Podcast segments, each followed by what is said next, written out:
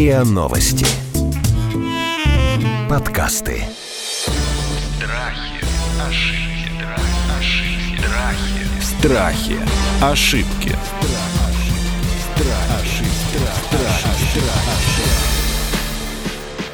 Здравствуйте, это подкаст «Страхи и ошибки». Меня зовут Наталья Лосева. Мы говорим об ошибках, о страхах, о том, как их не совершить. И сегодня мы немножко, не хочется, знаете, так и пофилософствовать даже больше, чем разбирать ошибки, то есть поговорить о причинах. Я хотела бы поговорить сегодня о том, почему существуют две очень сложные темы, практически табуированные в наших взрослых разговорах. Тема секса и тема смерти. О сексе и о смерти мы очень часто не умеем разговаривать правильно. Я сегодня хочу поучиться этому, пообсуждать с сексологом, педагогом, психологом высшей категории, членом Российского научного сексологического общества и председателем Координационного совета профессиональной гильдии психологов, очень много регалий, угу. Татьяной Селезневой, и писателем, психологом, автором курса по самореализации и отношениям Ирины Масловой-Семеновой. Здрасте, коллеги. Здравствуйте. Здравствуйте. Почему мы не говорим-то про секс и про смерть? И главное, почему две эти темы самые сложные? Давайте... Меня больше впечатляет, когда человек уходит из жизни, и как все начинают говорить одну и ту же фразу. Я так его любила, я так ее любила, как же я любила этого человека, как же его будет не хватать. А при жизни запрет на эту фразу, на чувства. У нас люди думают, что сдерживают чувства, это просто заморозиться, так сжаться, да, и просто их не выпускать. Если бы мы при жизни друг другу открывались, говорили, что мы на самом деле чувствуем, как нам хорошо рядом, когда действительно нам хорошо рядом, признавались друг другу в любви, отправляли смс-ки часто, да, каждое утро просили у родителей благословения. У меня есть такая практика, я утром пишу: мама, папа в чат, я сегодня еду на РИА Новости, мне нужно ваше благословение. Они: да, ты у нас уже эксперт, переэксперт, триста раз, не переживай. Какие Получила хорошие. И поехала. Как здорово. И я это начала во взрослом возрасте, взяла ответственность за это, угу. что я хочу, чтобы у меня так было. И я покажу родителям, что это важно.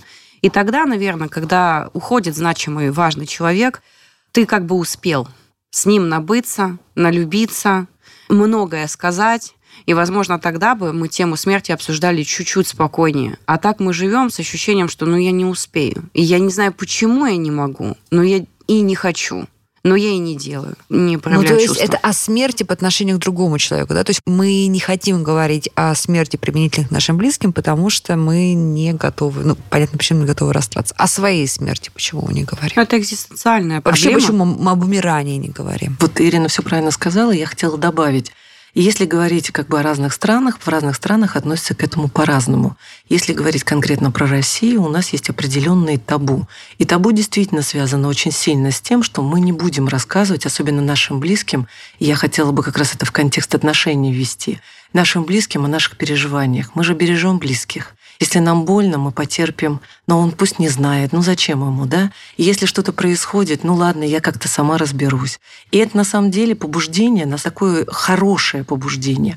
Но когда приходят какие-то очень серьезные вещи, например, если говорить о культуре нашей, как люди болеют, болеют так. Если говорить о кавказцах, кавказцы кладут в середине комнаты. И все, кто приходит в гости, он обычно проходит и говорит там: дед, привет. То сразу говорит там: ну как ты? Он говорит: я то-то, вот то-то, то-то. И все, естественно, с ним идут вза- естественное взаимодействие. Если говорить о европейцах и о нас, о русских, то мы стараемся, наоборот, создать такие условия, куда-нибудь угу. в норку уложить этого несчастного человека, который, в принципе, знает, что, может быть, ему не так много и осталось, но он не может взаимодействовать, потому что, когда к нему приходят, ему приносят что-то, говорят о том, как просто только хорошо, и больше ни о чем.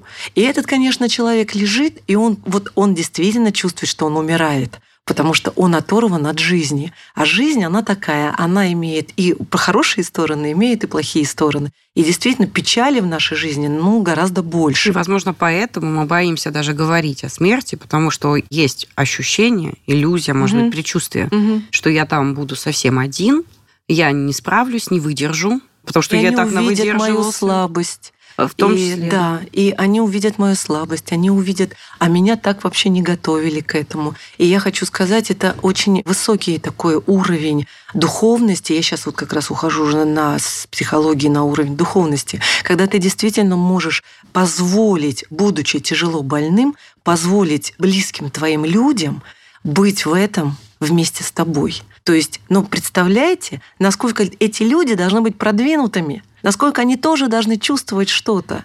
Ну, и, конечно, у меня Татьяна, есть... извините, да. но человек должен сам тогда признать, тот, например, факт, что он, возможно, умирает. Мне кажется, что в этом же еще и причина Я... неготовности к этому разговору, к обсуждению. Ну, просто, конечно, это нормально, естественно, какое-то время отрицать. Но я думаю, что если ты начнешь более честно разговаривать вообще, а даже ну, как бы со своими родными людьми о том, что с тобой происходит, ты выйдешь на этот уровень. И ты начнешь с ним говорить вот именно хотя бы даже как о своем страхе, вот о чем наша вообще передача. А, то есть ты не готов к смерти, да, да. но ты можешь, и ты, наверное, хочешь поговорить о страхе смерти. Страхи да я боюсь смерти. умереть. Почему батюшки угу. так важны, да? И почему так их просят? Мы да, ждем, там... что они нам тайну да, откроют, нам, да, и, да. и как-то расскажут о том, что будет. И дадут вот это пространство, вот, ну, как бы нам становится, правда, легче. И хороший батюшка, он с тобой еще действительно найдет эту тему и поговорит с тобой об этом.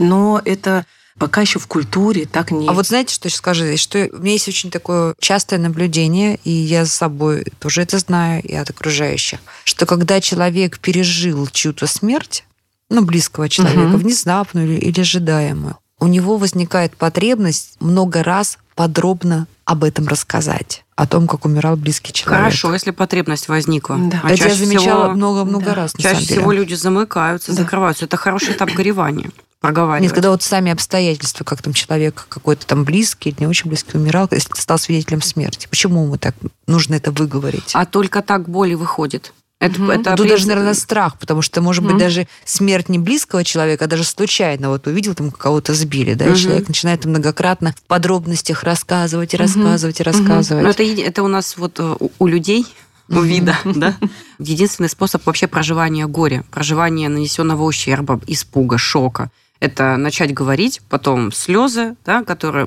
просто высвобождают это По чувство. По теме как бы идут они, да, хотя чужого, да, да чего-то чужого совсем. Даже если, да, случайно mm-hmm. кто-то видит. Mm-hmm. Но это страх, потому что ты, наверное, все проецируешь на себя, да? Конечно. Ты вот это видит, случилось. Это вдруг происходит резкое принятие реальности. Мы же немножко в иллюзиях находимся, mm-hmm. нам ну, же конечно, кажется, что мы да. там всегда будем жить, да, и это как бросить на пол просто тебя резко, и это типа очень может забыл, испугать. Да? Ты не хочешь себе об этом сказать, что... Это может испугать, и, и либо если повышенная тревожность, то человек боится всего и смерти в том числе. Mm-hmm. Я знакома с людьми очень логичными, рациональными и где-то циничными, они чаще озвучивают, что они смерти не боятся. Не знаю, что у них с чувствами в этот момент, но действительно в голове можно настолько все разложить, что это просто эволюция, что действительно не испытывать по этому поводу фрустрации. Но такие люди, как правило, и говорят свободно о теме смерти. А вот те, которые не говорят, и давайте не будем, а то еще притянем сейчас, не дай угу, бог, это обстоятельства, угу, да, вот здесь, возможно, действительно есть какой-то травмоопыт непрожитый. Есть еще христианский опыт страха да. смерти или страха смертного, который немножко с другим связан, да, когда практически во всех религиях страх за свою посмертную судьбу, но там страх как ответственность, да? Да, совершенно что, верно. Что, совершенно как верно. Там дальше? Как, то есть как не боюсь смерти как мгновения, угу, как момента, угу. да, а боюсь смерти как перед экзаменом. Да, да. да а что да, там дальше? Да. Как сложится моя судьба там? Я думаю, что это очень сильно связано, конечно, с таким, ну, как бы родом человеческим, да, потому что это достаточно естественная вещь, бояться смерти, то есть если говорить вообще о людях.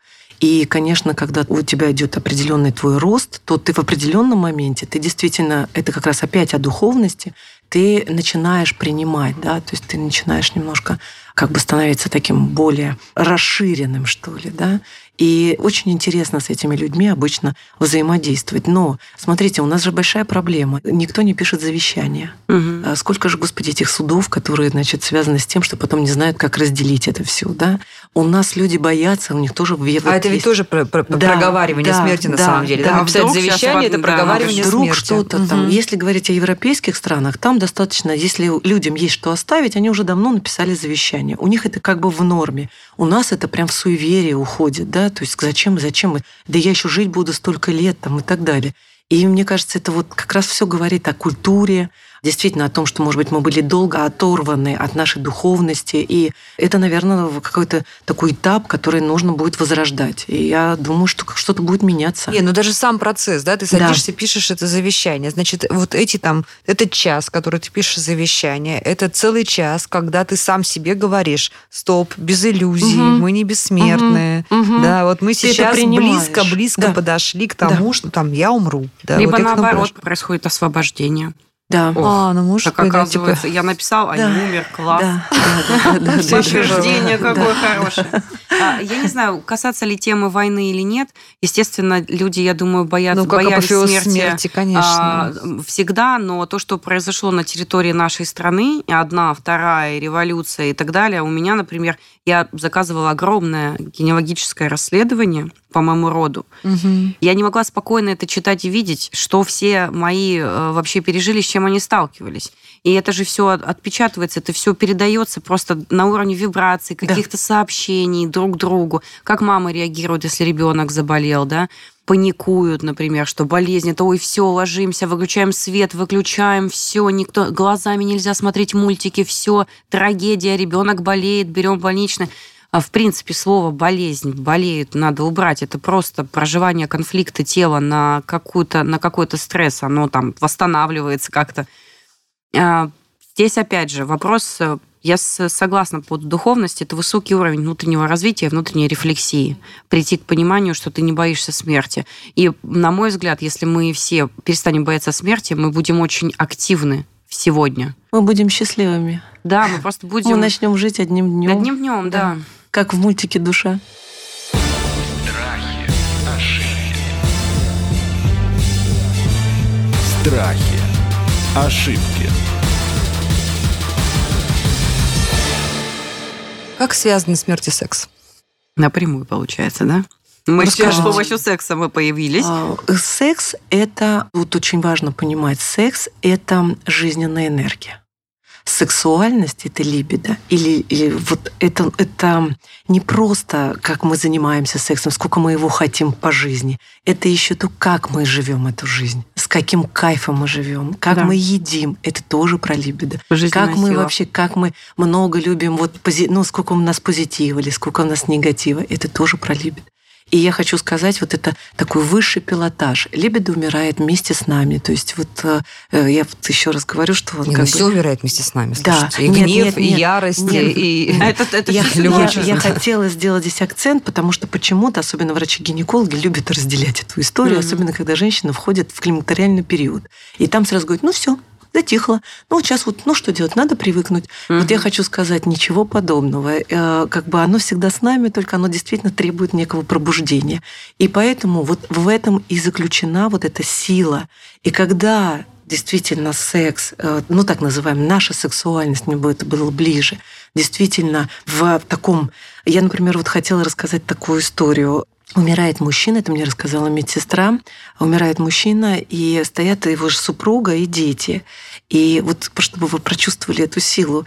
И, значит, она, он наклоняется к нему и говорит, ну, что бы ты хотел? Ему где-то около шестидесяти. Что бы ты хотел? Вот, все все понимают. И он что-то ей шепчет. И медсестра говорит, я вижу, она снимает кофточку, и он берет ее грудь, свои руки и умирает. Вот я хочу сказать, вот что такое сила либидо, угу. что такое сексуальность. Ну, это еще он, про любовь, мне кажется, он, в общем-то. И про материнскую грудь. И, и, да, и я знаю, что... Да-да-да, это может быть я очень думаю, много слоев. Это как раз про очень большую такую, знаете, вот сексуальность. И это про мужчину. Я думаю, это про это. Почему трудно говорить о сексе? Почему вот. У нас про секс либо ничего, либо сальности и скабрезности? Вот я сейчас сижу и думаю, может быть, очень многие годы секс был связан с болью и с вторжением, а не с удовольствием. Угу. Например, и что, происход... да, угу. что происходило в военное время? История из моего рода. Когда моя прапрапрародительница сажей измазывала лица девочек, обливали всякими зеленками, дражи шрамировали и смолой замазывали волосы, чтобы она выглядела уродливо, чтобы что? Не изнасиловали. Не изнасиловали, не угу. забрали в табор и так далее. Это раз. Во-вторых, рожали одного за другим. И это тяжело. И если я буду сексуально проявленной, муж меня будет опять бесконечно хотеть, а у нас уже кормить нечем и так далее. Такая история реально была. Ну, Или да, просто там, организм на... истощен. Просто, же, да? Ну, это, это угу. было на, ну, на грани выживания уже, угу. да, то есть когда женщины к двадцати пяти годам уже могли родить семь-десять детей, угу. Угу. и вот и, и, и ты переживаешь их смерти, потому что они там умирали один за другим. И вот этот военный период, он, конечно, ну, когда были революции, тогда женщины пострадали серьезно, если мы говорим про женщин. И Можно если... я вот чуть-чуть добавлю да. еще? Все опять правильно, но вот я хотела такой с точки зрения сексуальности сказать вообще о пути женщины в России. То есть действительно интересный момент в том плане, что по всему миру было так, что секс это было только деторождение. Да. Никакого наслаждения не было вообще. Наслаждение давали куртизанки, проститутки и как бы специально обученные люди. И не факт, что они наслаждались да, при этом. Да, про женщин, про этих, да, трудно сказать, но мужчины наслаждались. И это было совершенно точно. И поэтому даже поза была одна, единственная, да, женщина снизу, мужчина сверху, и такая миссионерская поза, где они не видят, не смотрят друг на друга, а каждый смотрит в свою сторону.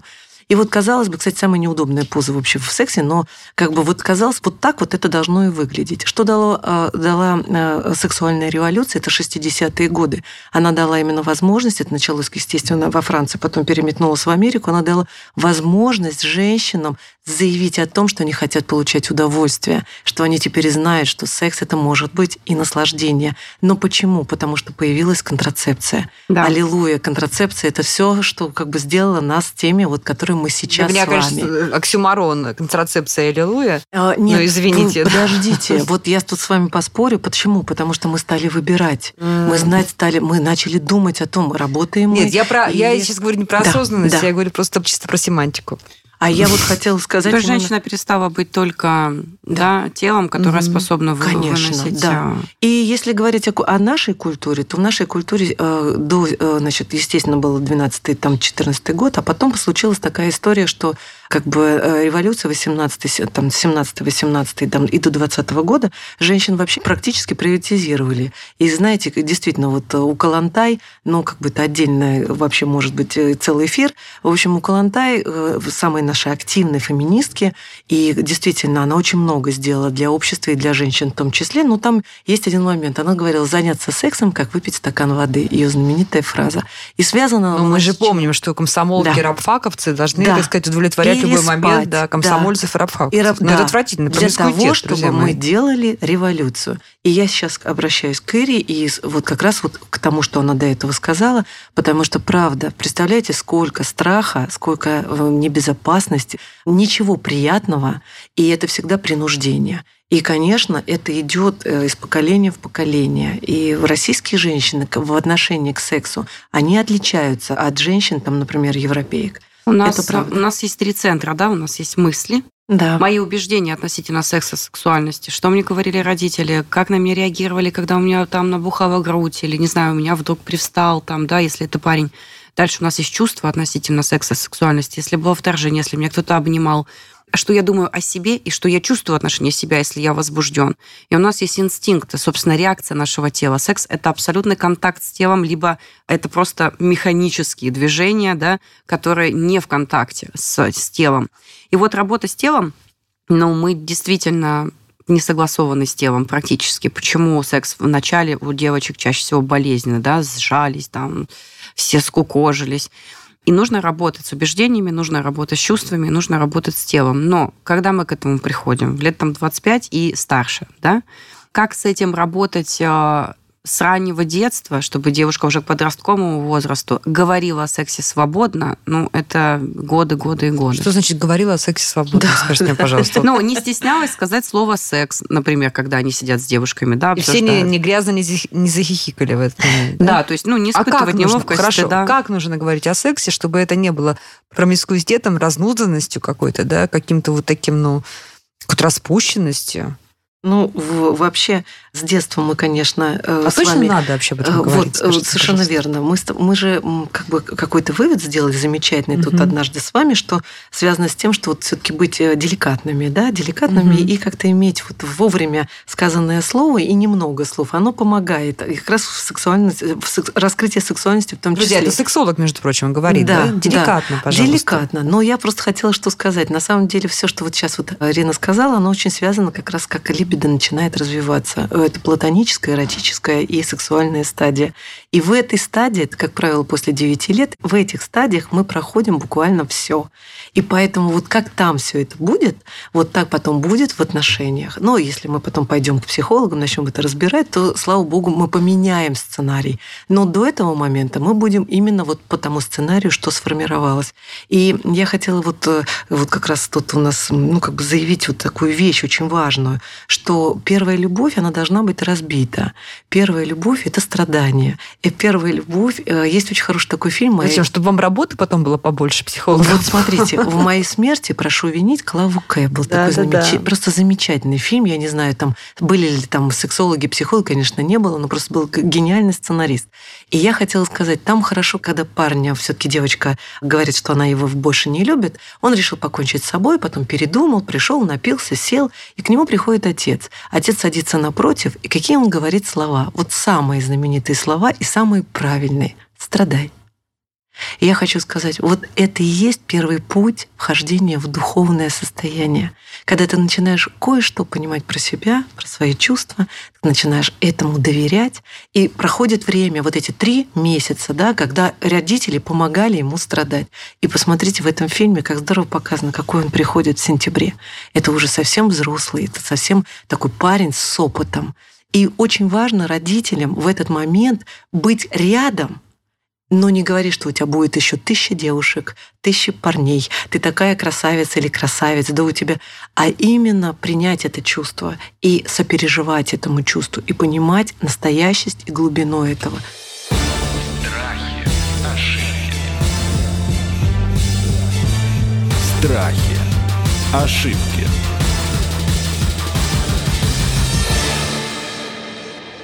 Я вот сейчас что вспомнила. Действительно деликатно, угу. важно, где-то вне семьи спокойно говорить на тему секса, да, он у нас есть и хорошо. Но когда пара вдвоем дома, у меня клиентки, они не могут мужу сказать, чего они да. хотят. Они не могут сами понять, чего они хотят. И мужчины тоже. Взрослые люди не называют своими именами даже половые органы. Вот, вот тут, мне кажется, проблемка Потому есть. Потому что две крайности, да? Хоть, либо, да. либо очень такое технократическое медицинское либо, обозначение, либо, либо скабрезности да. и вот, да, да. полуматерные. Ну, как, ну, как правило, все-таки в этих семьях вообще не было никаких разговоров. Потому что, конечно, если бы мама хоть что-то там вела бы, было бы все равно по-другому немного. Имеет значение контекст, да, уместность. Да, да. А, то есть если у тебя нет травмы, стеснения, зажимов и так далее, в условиях правильного контекста, расслабленной компании, да, спокойной, можно и обсудить. Какие там чувства могут быть, какие уровни, как можно пробовать, что-то друг другу даже рассказать полезно принести. Но если это неуместно, и нет контекста. Ты не испытываешь по этому поводу, что тебя заткнули, или вдруг резкого желания вдруг начать говорить об этом сексе. Мы про адекватность сейчас, получается, говорим, да? Знаете, я задаю иногда такой студентам такой вопрос. Попробуйте почувствовать, ну, то есть это на дом такое задание, да? А когда вы испытываете удовлетворение, когда вы испытываете возбуждение, когда вы испытываете желание. Угу. С возбуждением все в порядке. Сначала нужно разобраться еще да, и да, детерминировать, да? Да, да. Что, это вот если на, на точ, с точки зрения угу. сексуальности. С возбуждением нам все понятно, потому угу. что физиологически, да, мы как бы понимаем. Ну, просто биохимическая реакция. Да, понимаем. Совершенно верно. Угу. А вот со всеми двумя удовлетворение и желание путаница такая, что можно ее распутывать целый как год. Как это пока. Мудро, на да. самом деле. То есть вот угу. э, мы настолько вот проскакиваем, да, что потом, конечно, когда начинаешь этому обучать, и записывать дневник, прям ведешь такой, uh-huh, да, и вот uh-huh. там где-то на месяц, и записываешь, вот, uh-huh. то ты вдруг начинаешь понимать, что правда, это все прос... просто ты проскочила, а оказывается, у тебя и это. Мне еще нравится, когда моменты, предлагаешь, там, попробуйте да. в течение дня просто к себе прикасаться, вообще к телу, плечи, да. шея, да просто да. прикасайтесь к себе в течение дня пятьдесят раз, сто, семьдесят. Uh-huh, uh-huh.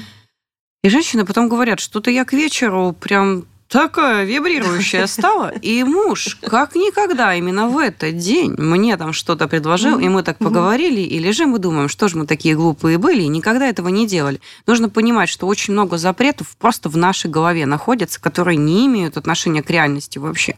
И бывает, что человек, который живет рядом с тобой, он тебе действительно подходит, и может быть прекрасна с ним близость. Но твой вот этот вот уже сформированный аппарат, да, либидо, как вы сказали, три... угу. три стадии. Платоническая, эротическая и сексуальная. О, да. Мы вот, вот когда как эксперт раз... другой плоскости, вот, так вот, приятно вот, послушать. Вот, вот, вот. И когда приходит к тебе клиент работать, вот мы как раз видим, что в основном застревание происходит на эротической или плохо отработанная платоническая. И тогда мы возвращаемся в это состояние и начинаем опять как бы поднимать. Вот, хотя мы-то люди взрослые, знаем, что самая сексуальная, так сказать, часть отношений – это платоническая, да? Вот. Это эротическое, это как раз конфетно-букетный период. И все женщины обычно, все потом, вот они... Ну, даже когда что мы сорок, любим головой все-таки. Да, пятьдесят конечно. Лет, они все хотят, вот, чтобы это было вот так. Но я хотела сказать с точки зрения сексуальности, что вообще совершенно нормально на первом свидании хотеть друг друга и заниматься сексом взрослым людям. Это нормально. Но когда с эротической стадией были проблемы, когда тебе было не так много цветов, не так много было петинга, не так много было mm-hmm. эротики, ты, ты все время вспоминаешь и mm-hmm. хочешь вернуться в это состояние. Это было интересно. Мнение сексолога да. Татьяны да, Селезневой, да. Но я хочу сказать, что все-таки вот эти вопросы действительно глубоко интимные, да. когда начинаются да, интимные глубоко. Отношения между мужчиной и женщиной, они все-таки строятся на многих традициях, устоях, угу, и здесь угу. мы культуре, друзья, культуре, да. да, и поэтому здесь, друзья, все очень индивидуально и, так сказать, что называется, по убеждениям да. и, по, да. по, и по ощущениям. Взаимному вот, согласию. Взаимному согласию. Ну хорошо, значит, все-таки нужно разговаривать, да, в семье, в паре нужно об этом говорить. Я, даже если один партнер не готов. Да, в семье нужно даже обсуждать, кто будет покупать продукты, а кто гладить, и почему вот это... Вот это проще всего. А, то есть вот даже это, это не обсуждается. Да, даже это не обсуждается, да? А вдруг там секс. Это действительно... Это... Но правильно подбираю слова. Правда? Я сообщение. Я хочу, я чувствую, мне было бы приятно. Mm-hmm. Я говорю про себя, сейчас это про меня, а не вот это. Знаешь, ну, ты вчера, конечно, быстро это сделал, прям... прям вот ничего не успела почувствовать. Ну и мужчина будет, конечно, обижен. Ну, потому что это обидно. А если говорить про яся, я, я, да, что я почувствую, как я хочу это поменять, мы можем ли это сделать, давай так попробуем, сяк попробуем. Почему бы и нет? Просто нужно пробовать об этом говорить. Вот и все. Открыть рот и говорить. И все, а дальше уже будем смотреть по ситуации, с чем мы столкнемся. Ну что, мы попытались разобрать, как правильно говорить на две самые табуированные темы, тему смерти и тему секса. Поняли, что нам нужно этому учиться. Mm-hmm. И, наверное, самый главный совет какой? Думать о том, как тебя услышат, да? Самый главный совет... Это вообще любить, ничего страшного не произойдет. Ну, то есть угу. земля не расколется на две части, если вы попробуете почувствовать ваши желания и их провербализировать и сообщить или об ваши этом. Страхи. И ваши страхи тем более, да. И это даже вам понравится. Это будет, ну, хотя бы можно начать с дневника рефлексии, когда угу. вы выписываете просто в тетрадочку, да, как вы угу. предложили угу. желания или свои страхи, опасения. Просто в дневник, потому что действительно другой человек сначала может не готов. Поговорить с дневником. Конечно. Угу. Не просто так девчонки Девчонки пишут эти дневнички с десяти лет. Это действительно терапевтично и очень и помогает. И у тебя есть время подобрать слова. И время числе. Сформулировать. Да? И ты уже как будто его проговариваешь, угу. когда ты пишешь. Угу. Особенно какие-то деликатные вещи, которые ты даже сформулировать боишься. Да. А ты это пропишешь. И я еще бы добавила одну вещь, но больше касающуюся, конечно, сексуальности. Если мы будем отталкиваться от себя и именно задумываться о том, как мне было бы приятно... Не только секс, а вообще жить с этим моим партнером, да, что бы я хотела бы, знать это хотела бы, то как бы в паре, конечно, это будут уже совсем другие отношения. Да. То есть это всегда начало с себя. Вот как бы сделай себя счастливым. Тогда уж как бы, как бы я хотела умирать. И ты же можешь, кто, кто может ближе, чем муж или жена, и рассказать, как бы ты прямо хотела. Прямо под финал своим примером можно рассказать. Относительно давайте. Смерти. Пропишите там десять-двадцать сценариев uh-huh. разных в вашей uh-huh. жизни. Вот вы стюардесса, uh-huh. вот вы там, значит, нянечка, вот вы президент России, вот еще что-то. И вот ты когда прописываешь на десятый, на одиннадцатый раз, уже просто как сценарист какого-то прям блокбастера. Прям до конца, да, смерти? Прям до конца, uh-huh. и вот там тебе восемьдесят, ты выходишь, видишь Альпы и говоришь, ох, или как, есть легенда такая, да, наша, значит, Екатерина Вторая едет и говорит, ай, дар какой, ой, давайте так озеро назовем. Ну вот примерно так. Ты выходишь, видишь какие-нибудь горы и говоришь, ой, как прекрасно, и просто мягко засыпаешь. Точно, я прям вспомнила под финал. Это работающий инструмент, потому что когда у тебя есть двадцать вариантов, как умереть. И все прекрасные в итоге, с, с потрясающей прожитой жизнью, где было много впечатлений, эмоций и любимое дело, угу. и все. то это не только расслабляет, разгружает, а это еще и мозг тренирует. Вы начинаете видеть новые возможности, новые эмоции испытывать. Ну что, друзья, хорошо, что мы посмеялись в конце и даже нашли какие-то позитивные варианты развития наших собственных рассуждений о смерти. Это здорово, так и надо. Мы сегодня говорили на две самые табуированные темы. Тему смерти и тему секса с сексологом, педагогом-психологом высшей категории Татьяной Селезневой и писателем-психологом, автором курсов по самореализации Ирины Масловой-Семеновой. Друзья, пишите нам, пожалуйста, ваши истории, а если хотите, приходите к нам в студию, потому что мы снова возвращаемся к нашей практике, когда к нам приходит носитель страха или, скажем, жертва ошибки, и мы вместе с нашими самыми лучшими экспертами разбираем вашу ситуацию и помогаем вам. Это был подкаст «Страхи и ошибки». Страхи, ошибки, ошибки, страхи. Страхи, ошибки. Слушайте эпизоды подкаста на сайте риа точка ру, в приложениях Apple Podcasts, CastBox или SoundStream. Комментируйте и делитесь с друзьями.